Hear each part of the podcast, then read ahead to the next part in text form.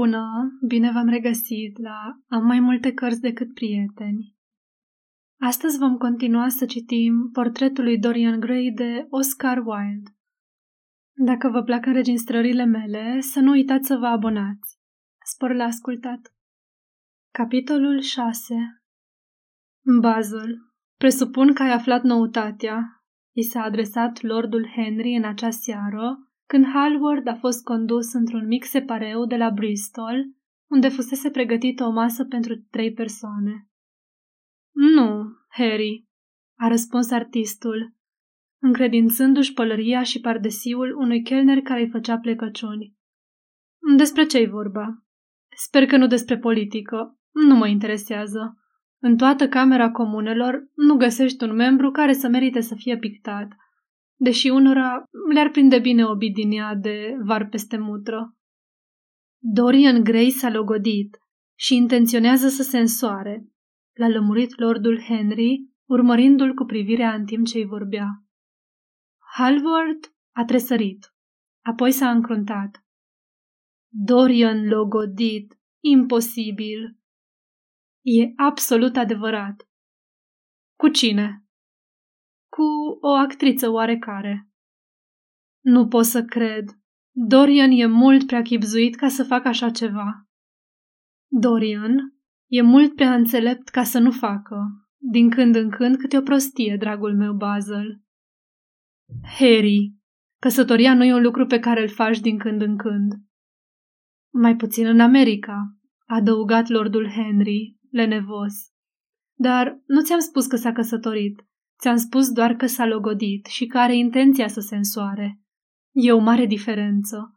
De pildă, eu mi-amintesc categoric că sunt căsătorit, dar nu țin minte deloc să fi fost logodit. Înclin să cred că nici n-am fost vreodată. Dar gândește-te la originea lui Dorian, la rang, la avere. Ar fi absurd să se însoare cu cineva cu o poziție inferioară. Dacă vrei să-l faci să se însoare cu fata asta, Repetă-i ce mi-ai spus mie acum și fi sigur că o să ia de nevastă. Când cineva săvârșește o mare tâmpenie, o face din cele mai nobile motive. Harry, sper că e o fată bună. N-aș suporta să-l știu pe Dorian legat de o creatură josnică, menită să-i degradeze caracterul și să-i ruineze intelectul. O, oh, e mai mult decât bună. E frumoasă, a murmurat lordul Henry, sorbind un vermut amestecat cu suc de portocale amărui. Dorian mi-a spus că e frumoasă și, de obicei, el nu se înșală în asemenea chestiuni. Portretul pe care l-ai făcut tu i-a acutizat percepțiile asupra înfățișării fizice a celorlalți. A avut și acest excelent efect, pe lângă altele. O să vedem pe fată în seara asta, dacă Dorian nu o să uite de întâlnirea noastră. Vorbești serios? Foarte serios, Basil. M-aș simți îngrozitor de afectat dacă aș gândi că s-ar putea să fiu vreodată mai serios decât sunt în momentul de față. Harry, dar tu îl aprobi? A întrebat pictorul învârtindu-se prin încăpere și mușcându-și buzele. Nu se poate să-l aprobi. E vorba probabil de o înflăcărare prostească. Eu nu aprob și nu dezaprob nimic. Ar fi o atitudine absurdă față de viață. Noi nu am fost trimiși pe lume ca să ne etalăm prejudecățile morale. Eu nu iau niciodată în seamă ce spun oamenii de rând și nu mă amestec niciodată în ceea ce fac oamenii fermecători. Când o personalitate mă atrage, consider încântător orice mijloc de exprimare ar alege acea persoană. Dorian Gray se îndrăgostește de o fată frumoasă, care joacă rolul Julietei și vrea să o ia în căsătorie. De ce nu? Dacă s-ar însura cu Mesalina, nu ar fi cu nimic mai puțin interesant. Știi bine că nu sunt un apologet al căsătoriei. Handicapul căsătoriei constă în faptul că îi face pe oameni să se dezbare de egoism. Și oamenii neegoiști sunt fazi, incolori, lipsiți de individualitate. Totuși, există unele firi cărora căsătoria le conferă mai multă complexitate își păstrează egoismul, ba chiar îi adaugă o sumă de alte euri. Sunt siliți să ducă mai multe vieți. devin mult mai organizați și a reuși să te organizezi este, cred, obiectivul existenței umane. Și apoi, orice experiență are o valoare proprie și orice s-ar spune împotriva căsătoriei, trebuie să recunoaștem că e o experiență. Nădăjduiesc că Dorian Gray o să o ia de soție pe fata asta, o să adore pătimaș timp de șase luni, după care o să fie brusc fascinat de altcineva. Ar oferi un excelent obiect de studiu. Harry, nu crezi o iotă din tot ce spui și știi că nu crezi. Dacă Dorian Gray și-ar irosi viața, nimeni n-ar fi mai întristat decât tine. Ești mult mai bun decât pretinzi. Lordul Henry a râs. Motivul pentru care ne place să gândim bine despre alții este că ne e teamă pentru noi. Optimismul are la bază spaimă pură. Gândim că suntem generoși pentru că le atribuim semenilor noștri acele virtuți de pe urma cărora urmărim să beneficiem noi. Îl elogiem pe banchier ca să ne putem depăși conturile din bancă și să le descoperim calități bandiților de drumul mare în speranța că nu o să ne atace buzunarele. Eu cred absolut tot ce am spus și disprețuiesc profund optimismul. Cât despre viața irosită, nicio viață nu e irosită, cu excepția acelora în care dezvoltarea a fost oprită, care stagnează. Dacă vrei să ruinezi caracterul cuiva, nu trebuie decât să încerci să-l reformezi. În ce privește căsătoria, desigur că ar fi o prostie, dar între bărbați și femei există și altfel de relații, mult mai interesante. Pe acestea le încurajez eu. Au avantajul de a fi la modă. Dar uite-l pe Dorian în persoană. El o să-ți spună mai multe decât pot eu. Dragul meu Harry, dragul meu Basil, trebuie să mă felicitați, le-a declarat băiatul, aruncându-și pelerina de seară cu aripile căptușite cu satin și dând mâna pe rând cu prietenii săi. Niciodată în viață n-am fost atât de fericit. Firește, totul s-a întâmplat pe neașteptate, așa cum se întâmplă lucrurile bune. Și totuși, am impresia că e singurul lucru după care am tâșnit de când mă știu. Tânărul era îmbujorat de emoție și de bucurie și arăta extraordinar de frumos. Dorian, sper că ai să fii mereu la fel de fericit, i-a spus Hallward, dar nu-ți pot ierta că nu m-ai anunțat și pe mine de logodna ta. L-ai înștiințat numai pe Harry. Și eu? Nu-ți pot ierta că ai întârziat la cină, a intervenit lordul Henry, lăsându-și mâna pe umărul băiatului și zâmbindu-i. Hai să ne așezăm și să vedem cum e noul șef de aici, iar tu hai să ne povestești cum s-a petrecut totul. Realmente, n-am mare lucru de povestit, a răspuns Dorian în timp ce își luau locurile în jurul măsuței rotunde. S-au întâmplat următoarele. Ieri seară, când am plecat de la tine, Harry, m-am dus să mă îmbrac, am luat cina la micul restaurant italienesc de pe Rupert Street, pe care mi l-ai recomandat tu, și la ora 8 am fost prezent la teatru. Sibyl interpreta rolul Rosalindei. Desigur, decorul era respingător și Orlando absurd. Dar Sibyl, ar fi trebuit să o vedeți. Când a apărut în hainele băiețești, era pur și simplu încântătoare. Purta o vestă de catifia de culoarea mușchiului verde, cu mânești de culoarea scorțișoarei, pantaloni înguști, legați sub genunchi, o pălăriuță drăgălașă verde, cu o pană de șoim prinsă cu o bijuterie și o pelerină cu glugă, căptușită cu roșu șters. Mi s-a părut mai fermecătoare ca oricând. Era grațioasă ca statueta de Tanagra din atelierul tău, Basil. Părul îi încadra fața asemenea frunzelor întunecate din jurul unei roze palide. Cât despre jocul ei, mă rog, o să o vedeți astă seară. E pur și simplu o actriță înnăscută. Zăceam în boxa aceea sordidă, absolut vrăjit. Am uitat că mă găsesc la Londra în secolul al XIX-lea. Eram împreună cu iubita mea, într-o pădure în care n-a călcat vreodată picior de om. După spectacol, M-am dus în cabină și am stat de vorbă cu ea. Și așa cum stăteam, unul lângă celălalt, am văzut, aprinzându-i se în ochi, o lumină pe care nu o cunoscusem până atunci. Buzele mele s-au mișcat spre ea. Ne-am sărutat. Nu pot să vă descriu ce am simțit în momentul acela. S-ar fi spus că toată viața din mine se concentrase într-un singur punct de bucurie absolută, de culoarea rozelor. Ea era înfiorată de un tremur și vibra ca o narcisă albă. Pe urmă a căzut în genunchi și mi-a sărutat mâinile. Simt că n-ar trebui să vă povestesc toate astea, dar nu mă pot împiedica.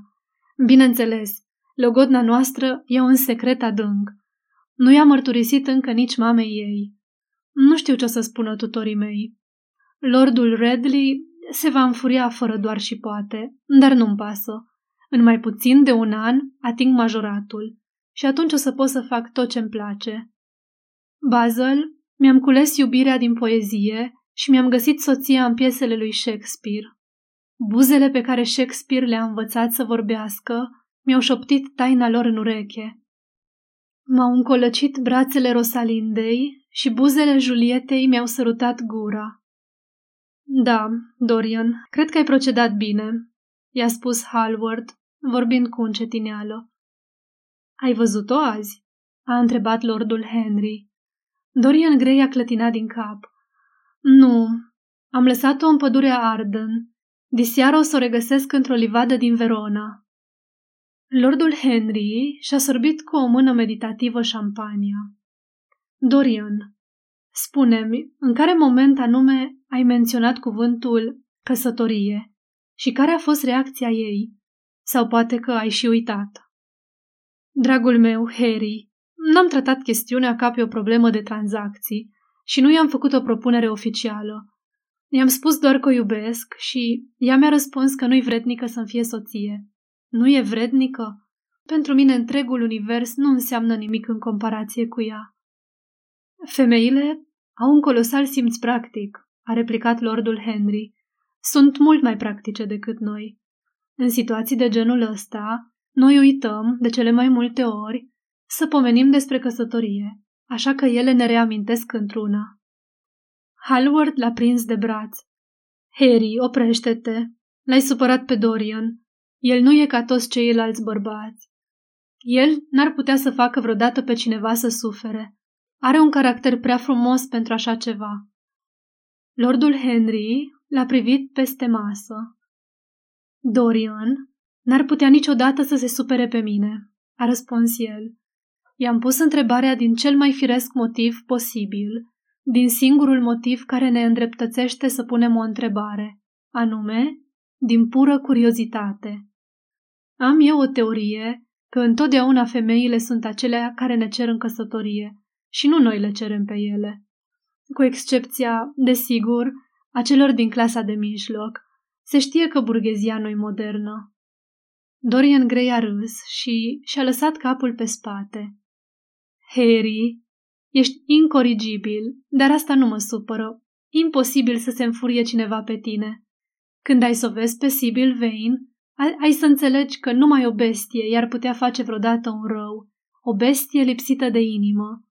De altfel, eu nu pot să înțeleg cum e posibil ca cineva să o pună într-o situație neplăcută pe cea pe care o iubește. Eu iubesc pe Sibyl Vane. Aș vrea să o urc pe un piedestal de aur și să văd cum lumea o venerează pe femeia care e a mea. Ce înseamnă căsătoria? Un legământ irevocabil. De asta îți bați tu joc de ea. Ah, dar nu trebuie să-ți bați joc. E un legământ irevocabil pe care eu doresc să-l țin. Încrederea ei mă face să-i fiu credincios și crezul ei mă face să fiu bun. Când sunt cu ea, regret tot ce am învățat de la tine sunt altul decât cel pe care îl cunoști tu. Sunt schimbat și o singură atingere a mâinii lui Sibyl Vane mă face să uit de tine și de toate teoriile tale false, fascinante, veninoase, delicioase. Și anume? a întrebat lordul Henry, punându-și o porție de salată. O, teoriile tale despre viață, despre dragoste, teoriile despre plăcere. De fapt, toate teoriile tale, Harry. Plăcerea e singurul lucru pentru care merită să ai o teorie, a răspuns lordul cu vocea lui lenevoasă, melodioasă. Dar, din păcate, nu pot pretinde că teoria mea îmi aparține. Îi aparține naturii, nu mie. Plăcerea este un test al naturii, semnul ei de aprobare. Când suntem fericiți, suntem întotdeauna buni, dar când suntem buni, nu suntem întotdeauna fericiți. Ah, dar ce înțelegi prin a fi bun? a întrebat Basil Hallward. Da, a intervenit și Dorian, lăsându-se pe speteaza scaunului și privindu-l pe lordul Henry deasupra ciorchinilor grei de iriș cu buze purpurii, care tronau în centrul mesei. Ce înțelegi prin bun, Harry? A fi bun înseamnă a fi în deplină armonie cu tine însuți, a răspuns lordul, atingând cu degetele lui fine, palide, piciorul fragil al paharului. Când ești forțat să fii în armonie cu alții, apare discordia. Propria ta viață, ăsta e lucrul important. Cât despre viețile semenilor tăi, dacă dorești să fii un fățarnic sau un puritan, n-ai decât să-ți etalezi principiile morale. Dar, de fapt, asta nu-i treaba ta. În plus, individualismul urmărește într-adevăr un cel mai înalt. Moralitatea modernă constă în acceptarea standardelor epocitale. Părerea mea este că pentru un om de cultură, acceptarea standardelor vremii respective constituie o formă de imoralitate crasă. Harry, dar dacă trăiești numai pentru tine însuți, ai de plătit fără îndoială un preț scump, a comentat pictorul. Da, în ziua de azi plătim prețul supraîncărcate pentru orice. Îmi imaginez că adevărata tragedie a celor săraci constă în faptul că nu-și pot permite altceva decât autoinhibarea. Păcatele frumoase, ca și toate lucrurile frumoase, sunt privilegiul celor bogați. Bine, dar există și alte mijloace de plată în afară de bani. Ce mijloace, Basil? Ah, aș sugera că poți plăti prin remușcări, prin suferință, prin, mă rog, prin conștiința degradării de sine. Lordul Henry a înălțat din numeri. Dragul meu, arta medievală e splendidă, dar emoțiile medievale sunt desuete. Le poți exploata, desigur, în ficțiune, dar singurele lucruri pe care le poți folosi în ficțiune sunt cele pe care ai încetat să le mai folosești în realitate. Crede-mă, azi niciun om civilizat nu mai regretă o plăcere și niciun om necivilizat nu știe ce e o plăcere. Eu știu ce e o plăcere, a strigat Dorian Gray. Înseamnă să ador pe cineva. În orice caz, e mai plăcut decât să fie adorat, a răspuns lordul, jucându-se cu niște fructe. A fi adorat e o pacoste. Femeile ne tratează așa cum își tratează umanitatea zeii. Ni se închină și ne bat tot timpul la cap să facem ceva pentru ele. Eu aș spune că orice ne-ar cere e ceva ce ne-au dăruit ele mai întâi, a murmurat băiatul pe un ton grav. Ele au creat iubirea în noi și au tot dreptul să o ceară îndărât. Perfect adevărat, Dorian, l-a aprobat Hallward. Nimic nu-i vreodată perfect adevărat, l-a amendat lordul Henry. Ba, lucrul ăsta e, Harry, l-a întrerupt Dorian. Trebuie să recunoști că femeile dăruiesc bărbaților aurul vieții lor. Posibil, a oftat lordul Henry, dar in invariabil îl cer înapoi în bani mărunți. Ăsta e necazul. Femeile, a spus cândva un francez spiritual, ne inspiră dorința de a crea capodopere și de fiecare dată ne împiedică să le realizăm. Harry, ești îngrozitor. Nu știu de ce te plac atât de mult.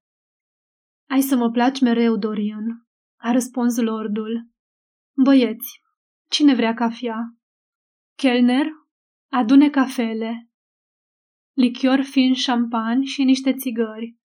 Nu, țigări să nu ne aduceam eu. Basil, nu-ți dau voie să fumezi trabuc. Trebuie să încerci o țigară. Țigara e prototipul perfect al unei plăceri perfecte. E delicioasă și te lasă nesatisfăcut. Ce vrei mai mult? Da, Dorian, spuneam că ai să mă placi mereu. Eu reprezint pentru tine toate păcatele pe care n-ai avut curajul să le comiți. Ce nonsens, Harry, a protestat băiatul, aprinzându-și țigara de la dragonul de argint care scotea foc pe gură și pe care chelnerul îl așezase pe masă. Haideți să mergem la teatru. Când o să apară Sibyl pe scenă, o să dobândiți un nou ideal de viață. Va fi pentru voi ceva ce n-ați mai cunoscut niciodată. Eu am cunoscut totul, a declarat lordul Henry cu o privire blazată, dar sunt întotdeauna gata să gust o emoție nouă. Mă tem că pentru mine nu mai poate exista așa ceva. Totuși, s-ar putea ca această minunată fată a ta să-mi dea un fior de plăcere. Iubesc actoria. E de departe cu mult mai reală decât viața. Să mergem, Dorian, tu vii cu mine. Regret mult, Basil, dar nu am decât două locuri în șaretă. Va trebui să vii după noi într-o trăsură. S-au ridicat și au îmbrăcat pardesiile, sorbindu-și cafeaua în picioare. Pictorul era tăcut și părea frământat. Emana un aer de tristețe. Nu suporta ideea acestei căsătorii și totuși, îi se părea mai bună decât multe alte lucruri care s-ar fi putut întâmpla. După câteva minute, au coborât toți trei. S-au urcat într-o trăsură, așa cum se înțeleseseră, și a urmărit luminile micuței șarete din fața lui. Îl bântuia o ciudată senzație de pierdere. Simțea că Dorian Gray nu va mai fi niciodată pentru el ceea ce fusese în trecut. Intervenise viața și îi despărțise. Ochii s-au întunecat și îmbulzeala de pe străzi i-a apărut încețoșată. Când trăsura a oprit în fața teatrului, a avut impresia că îmbătrânise cu ani de zile.